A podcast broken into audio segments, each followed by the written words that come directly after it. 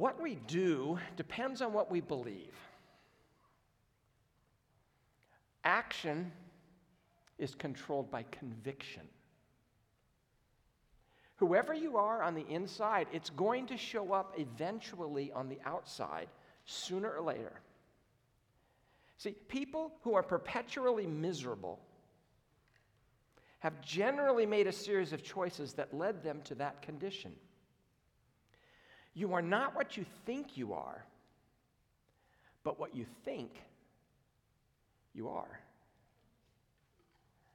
And so this morning we come to the final chapter of the book of Philippians. We'll wrap up the sermon series next Sunday morning, but today we're in chapter 4 of the book, uh, uh, the letter that Paul wrote to the church at Philippi. And like all letters we write, you know, sometimes at the end they get a little scattered and, they, and you just put all these little short notes on various subjects. And I think that's what's happening. There are five commands in our verses this morning, but Paul's continuing this letter kind of feeling disjointed, but I think there's a thread through all of these. Chapter 4, verse 1 serves as a summary of chapter 3 and a link to chapter 4. Using good Bible study methods, we call that a hinge. Okay, it turns from one thought to the next. And verse 4 of verse 1 of chapter 4 is that it's a hinge. He writes, Therefore, my brothers and sisters, whom I love and long for, my joy and crown. Stand firm in the Lord in this way, dear friends. Now, he's not just asking them to keep the faith, he says to stand firm in this way. He is saying that he has given them what they need to stand firm in the Lord. It's, it's a warm encouragement. It's, he's saying, take everything that we've talked about in this letter and now make sure that you live it out. Do it in this way. Take a long look at what God is doing. What have I just taught you? Where's your citizenship? Where, where is your, your, the thought of, of what is to come? He's saying, if he'd use the illustration, hold on to your fork. Because dessert's coming. And if that's true, then you better live like it because the best is yet to come. It's guaranteed. And our view of the sovereignty of God and the future of redemption, where this is all headed, should propel us to do what? To stand firm in the Lord. And so we come then in verse 2 to a series of, of maybe random commands, but I think they're tied together with the thread of unity and joy and prayer. But without the context of this book, it's hard to tie them all together. There is a very practical side to faith. And that practical side has some attitudes which should be evident in the way that we live. Paul identifies five of them. The first one this morning settle your differences. What are these attitudes we need to do? It starts with get along with each other, settle your differences. Apparently, there are two ladies in Philippi who were having a disagreement. One of them's name was Euodia, which means sweet smell. The other was Syntyche, whose name means friendly. We don't know much about these women or the nature of their dispute, but they were apparently well known leaders, even in the church, because they, they knew who they were. And for whatever reason, sweet smell and friendly couldn't get along with each other. They were neither very sweet nor very friendly. And Paul calls them out in front of everybody. Now, if you recall, he's encouraged us to get along with each other way back in chapter 2, verse 2, when he wrote, Then make my joy complete by being like minded, having the same love, being one in spirit and, and of one mind. And now he comes to chapter 4, verse 2, and he writes, I plead with Euodia and I plead with Syntyche to be of the same mind in the Lord. Yes, and I ask you, my true companion, help these women, since they have contended at my side in the cause of the gospel, along with Clement and the rest of my co workers, whose names are in the book of life. I wonder how they felt when someone's reading this letter from the Apostle Paul and their name comes up. 2,000 years later, their names are still coming up. It is instructive that Paul doesn't give us many details. He doesn't tell us who's really the bad guy in this situation, if there was one. We can't tell from his words what's going on with this problem. Nothing lets us know if someone was right and someone was wrong. And instead of taking sides, he just says, You two need to settle this. You need to get along. Because once animosity builds up, there's usually plenty of blame on either side. Now, for me, I ask two questions at this point. The first question was how? How are they supposed to do this? Well, these ladies are apparently genuine believers. Their names are in the book of life in verse 3. They, he uses the word in verse 3 contended, which means they engaged in this competition. They were strong, they were determined, they were hardworking, probably opinionated. They had their own views about how things should be done in the Philippian church. So it's easy to see how a rift might have developed. But instead of focusing on all of that, Paul says just agree with each other. Come to a common mind together. Figure this out. You don't have to see eye to eye on every detail, but it does mean you have to make a personal choice to focus on the things that united them in Christ. How do you do that? What advice would we give to, to them to, to handle these interpersonal problems? Easy, six things. Separate your, your, your convictions from opinions. Make sure what you believe is, is, is not just your opinion. Second, be willing to ask forgiveness. In this situation, figure out what you did wrong and deal with that side of it. Look for opportunities to show kindness in small ways. Maybe you should pray for the success of the other person. If you're Euodia, pray for Syntyche. Ask God to remove any bitterness from your heart. Ask somebody to hold you accountable if you need to. That's all good words. We need to take that all to heart. But we also need to consider the state of our relationships today. You can't put off that kind of tension in a church any longer. You need to make a sincere attempt to settle your disagreements. If you can't settle them completely, just try. Head in the right direction. And you know what? I have watched this happen here over and over. And Paul says, keep at it, keep doing it. So that's the how. The other question it's been such, chapter 3 is so wonderful and it's uplifting. Why now bring up these two women? Are you kidding me? Why call these two ladies out at this point in the letter? He's done some amazing exposition of the gospel, and he's built his case in love and affection that they would passionately pursue Christ, that they would cultivate a, a holy discontentment, that they would work out their salvation in a, in a grace driven effort. And he says, center your life on the gospel. Right after he's had this hold your fork moment, you know, dessert's coming, the best is yet to come. Then he calls out Euodia and Syntyche. Are you serious? Why would he care if they all got along? We're headed to, to heaven. Because he knew that a divided church is a terrible witness. When people see a church with anger, with dissension, without reconciliation, where everybody holds grudges against each other, they do not see Christ as beautiful. They see your average country club or some civic organization. And we are far from that. But I think it goes deeper than that. Yes, their witness is important. But in the context of this, of this section of this book, you see, it is unity that produces joy. And if we insist on sticking to our guns, having to be right all the time, holding grudges, giving people what they deserve, rather than building each other up in love, you know, that kind of ground, if you, if you don't deal with, with that and, and give into a, when you've told them, you know, the right way to do things, and then you're rather smug because and satisfied because you got it right, that's not going to produce any kind of deep and abiding joy. You got to live together in church in the unity of the gospel, keeping on pursuing what it means to build each other up in love, because that's the kind of environment that is going to produce fertile soil for joy.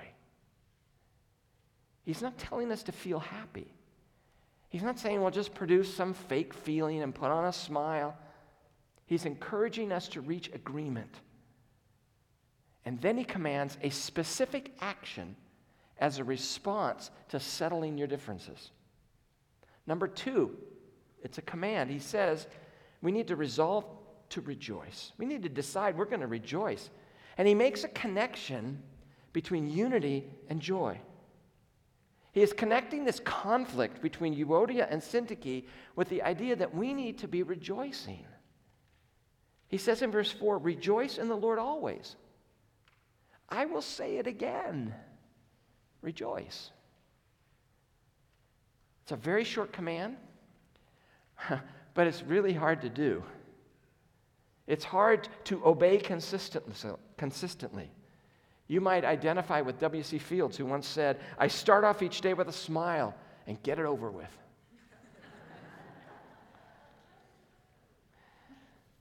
but Paul keeps saying it over and over again rejoice.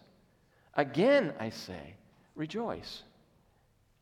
And I think it's because we tend to forget this while we're dealing with difficult people and we're upsetting, and, and, we get upset by the problems of life.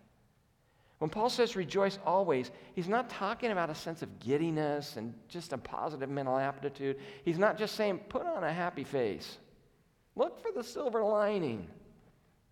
The rejoicing he has in mind is not based on our outward circumstances. And that's crucial because often our outward circumstances can be quite depressing. I mean, where was Paul when he said to rejoice?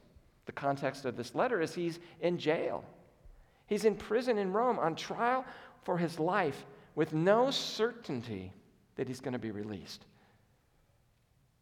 And I didn't take that Paul didn't enjoy, you know, don't take this as he enjoyed being in prison. But he found reasons to rejoice in the midst of that difficult circumstance. And that second attitude, it's really a command rejoice, rejoice all the time. Mature believers rejoice in the Lord always. And just as Paul was su- surprises us, I think, by connecting this conflict between these two ladies with rejoicing, he connects it with something even more surprising. He connects that joy with it being reasonable. It's really what you're supposed to do. He goes quickly to the third command in verse 4, um, verse 5. Ask God for a gentle spirit. He says in verse 5, Let your gentleness be evident to all. The Lord is near. Scholars tell us when you try to look up what that word gentleness means in, in the original language, it's really hard to precisely translate it into English. And so they give us this orb of meaning. Okay? It could be moderation, it could mean forbearance, it could mean mildness, fair mindedness. One writer calls it the quality of inner calmness, inner calmness, gentleness, reasonableness. The message puts it this way make it as clear as you can to all you meet that you're on their side, working with them and not against them. Some said that Paul is describing a reasonable joy. Which brings me the heart of the issue that we have with Paul at this point. Life is often very messy. Life is often hard. We've all faced those days. We were enjoying a newborn for 12 hours before they took him away from us, put him in an ambulance over an hour away because he was going to have to have surgery or he was going to die. Rejoice in the Lord always. Really? Or you've just been screamed at because you're trying to get a couple to reconcile with each other. And they don't want to do it. And both sides pretty much hate your guts. Rejoice in the Lord always? Or you get a call to bring some comfort and perspective to a family whose patriarch has just died. You get to arrive before anybody else, including the funeral home. And you get to provide some context while your own heart is breaking. Rejoice in the Lord always? So, Paul, are you asking me to be reasonable and to rejoice in each of those moments? It's not easy. We do not always act reasonably when we're in trouble or when we're having relational difficulties with somebody else or life gets uncertain. What do we do? We panic, we freak out. We collapse on the inside. And in the chaos and the moment of that collapse, there is no reasonableness within me. There's no gentleness or joy. But Paul says there should be. The reasonableness he wants us to be known for is built on that next four words that he uses. His train of thought goes like this Let your reasonableness or your gentleness be known to everyone. Why? Because the Lord is at hand. Because the Lord is at hand. Mature believers have learned to rejoice in the Lord always. Why? They can be reasonable in the midst of whatever situation they find themselves, precisely because it is the Lord who's at hand. And the basis of this joy, of this gentleness, of this, of this reasonableness is what? Doctrine, theology. The essence of this is spiritual. How can we do what Paul commands always? Well, you have to put two words together doxa and ology. Doxa, which means belief. This is what I believe. Logos, which means words. Doxology literally means words of belief. We sing the doxology periodically. And when you sing it, it's an expression of praise that does what? It communicates doctrinal truth about God. He's the source of all blessing, He's the, the creator of all creatures, He's the Trinity. And you see, sometimes in the scripture, the writers get so overwhelmed with their theology that they burst out in praise and, and that doxology. Romans 11 is an example in verse 33. Paul gets all worked up about all of these truths and he says, Oh, the depths of the riches. And his heart overflows. If your theology does not drive you to worship God in Christ, what's the point? It's worthless. In Jeremiah 32, the, the prophet Jeremiah is in prison. I use the illustration for several reasons, but one is because if you follow Jesus, does, life does not always end up with you being healthy and wealthy and everyone loving you. It doesn't work that way. Jeremiah is like Paul, only centuries earlier. He's in jail for saying something that God wants him to say. And sometimes, if you do what God wants you to do, you're going to end up in trouble. In Jeremiah 32, the Chaldeans, a foreign power, are about to overthrow Jerusalem. So Jeremiah, he's been preaching, repent, turn to the Lord, or the Chaldeans will burn this place to the ground. And he rebukes his people over and over and over again. They get tired of listening to it. So what do they do? They throw him in jail. And faithful Jeremiah is in prison, and the Chaldeans are right outside the gate. He can hear them there. It's almost over by Jeremiah 32. And when all is said and done, what's going to happen? Jeremiah is going to get to go into captivity with all the people who, who wouldn't repent. If they had just repented, God would have fixed it. But no, he gets to go with the people who put him in jail who wouldn't listen to his, his, his call to repentance. He will suffer the consequences of their disobedience. And yet he says what? Jeremiah 32 17. Oh, sovereign God, you have made the heavens and the earth by your great power and outstretched arm. Nothing is too hard for you. Listen to the spirit of this man who's in a horrible situation, but whose eyes are on God and not his circumstances. This is a man who is in far more difficulty than any of us here today, most likely.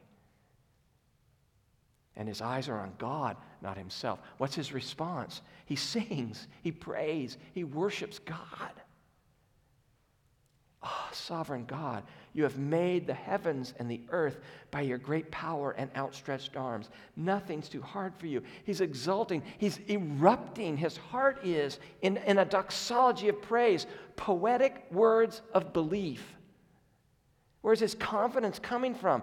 Clearly not from his surroundings or the army that he hears outside the walls of Jerusalem.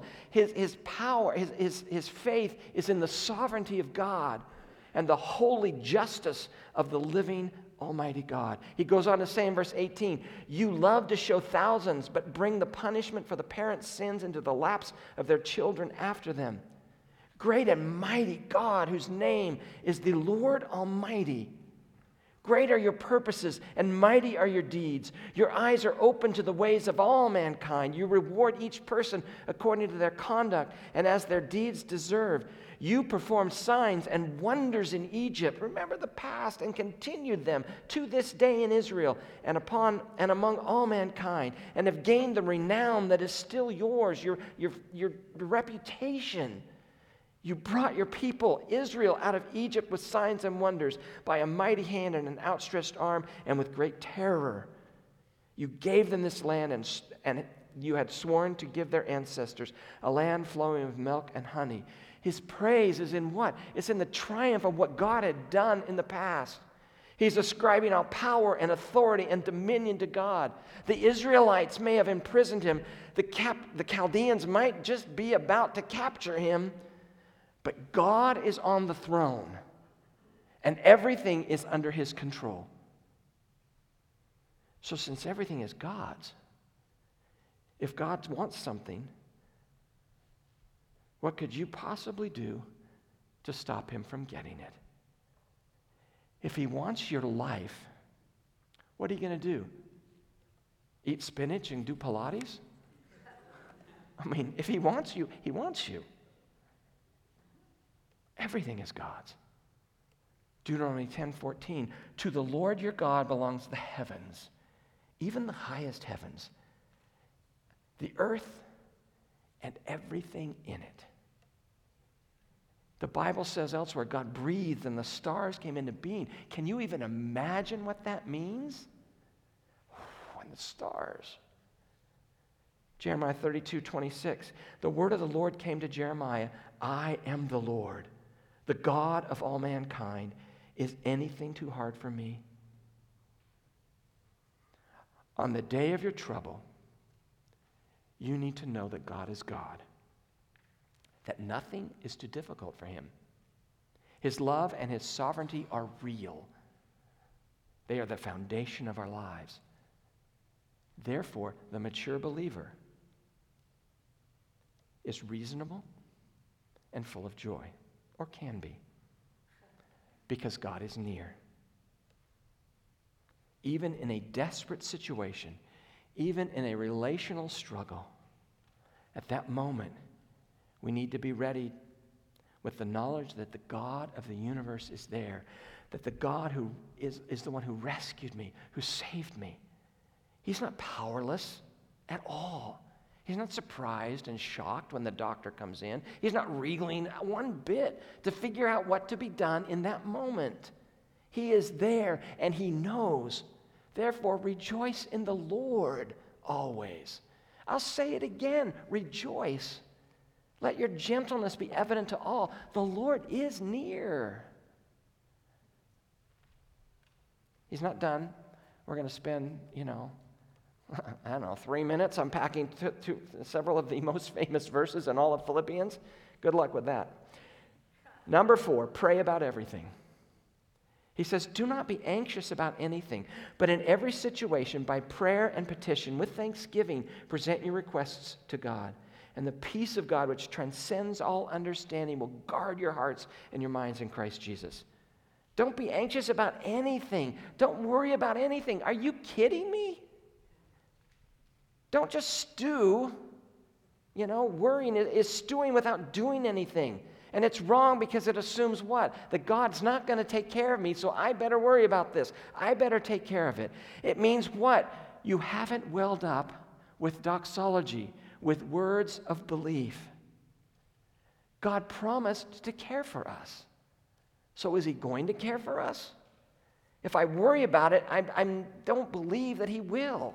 I got to take matters in my own hands. We all have concerns that trouble us whether it's health or finances or a big decision, or all your kids are pregnant at the same time. Come on, God, what are you doing? Do you know for certain what's going to happen next year?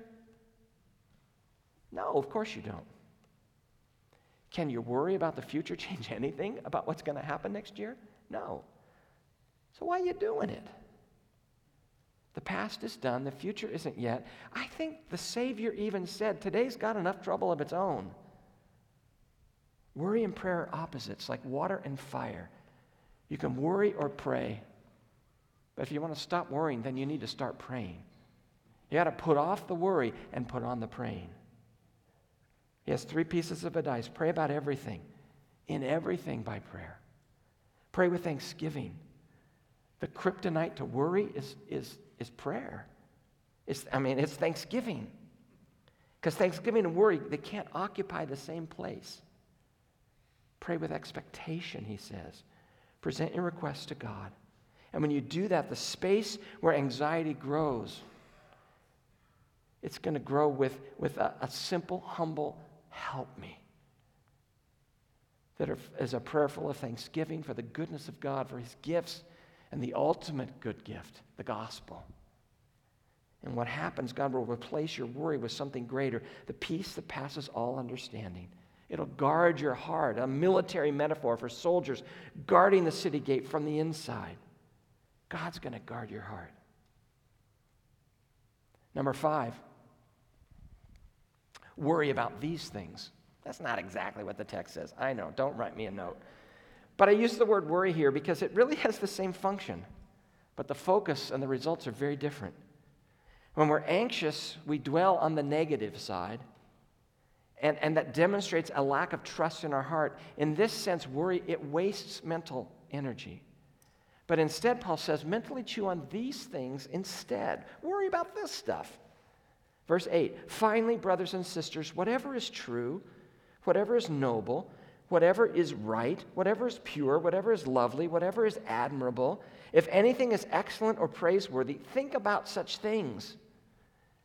You gotta, you gotta take your mind and think about holy stuff.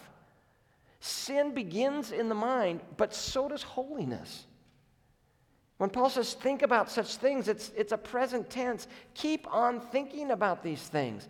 Find out what is true and think about it. Find out what is lovely and force yourself to think about that. Find the virtuous and think about it. See, the maturing follower of Christ is going to have a heart that can rejoice in any circumstances because they know the Lord is near and they understand who He is, and then they're going to think about things of God because it makes reasonableness even in the most catastrophic, catastrophic of circumstances. Because we, remember that we have hope. We can experience joy and choose to be thankful. Don't fall tempt- to the temptation of anxiety. Go to god. Humble yourself. Hand over your anxieties to him. He will answer as he sovereignly sees fit. Verse 9 ends this section with Whatever you have learned or received or heard from me or seen in me, put it into practice. He's back to that. Put it into practice. Put it into practice. And the God of peace will be with you. He says it over and over again humility, rejoice, maturity. And then he says it again practice these things, do them. This isn't going to happen naturally. If you think you're just going to absorb spiritual maturity, it ain't going to happen. It requires strain. It requires us to press forward. It, causes, it, it requires us to, to work this out, which all happens by the power of the Spirit, working through the gospel, not just some natural state of affairs. You got to practice this stuff. It is not natural to lay aside your anxiety. So it takes practice. Paul writes in Romans 12, we're, we're, we are transformed by the renewing of our mind. That's serious practice. Because my mind does what? It automatically goes to the dishonorable. Someone cuts you off in traffic. You don't assume that they were just not quite paying attention and didn't see you. No, we don't go there. We go to the dishonorable, not the honorable. Which is why Paul says we have to choose to intentionally think on better things, things that line up with Christ and his gospel. None of us are strangers to loss or to sorrow. Some this morning barely have the strength to hold it together. There'll be people up with red lanyards on. We would love to pray with you, help you walk through that situation. But my hope is that God might redeem some of those things that have wounded us. Will you ask Him to redeem those situations in your life where you felt like He abandoned you? Maybe today you can offer up some of that pain and that doubt and cast your cares on Him because He does care for you. And as we hold on to Jesus, He pulls us up from the muck and the mire of life, up from the, from the bitterness, up from the futility, up, for, up from the resentment and the anger and the compromise, up from the dishonesty and the impurity. It is totally reasonable for Him to do that. Do you let your actions and responses be controlled by what you believe? Are you controlled by your theology? There are moments in life where the only thought that is going to sustain us is hold on to the fork. Dessert's coming. It's got to be better than this. Father, we thank you today for the encouragement from Paul that we might put into practice the doctrine that he has so clearly outlined in this book because it is in the moment of struggle that we discover that our theology is true and real. You are near. And there will be days when we're not rejoicing, when we are full of worry. But let in those moments the Holy Spirit come and prompt our hearts to believe the words of the Bible, to believe that you are near.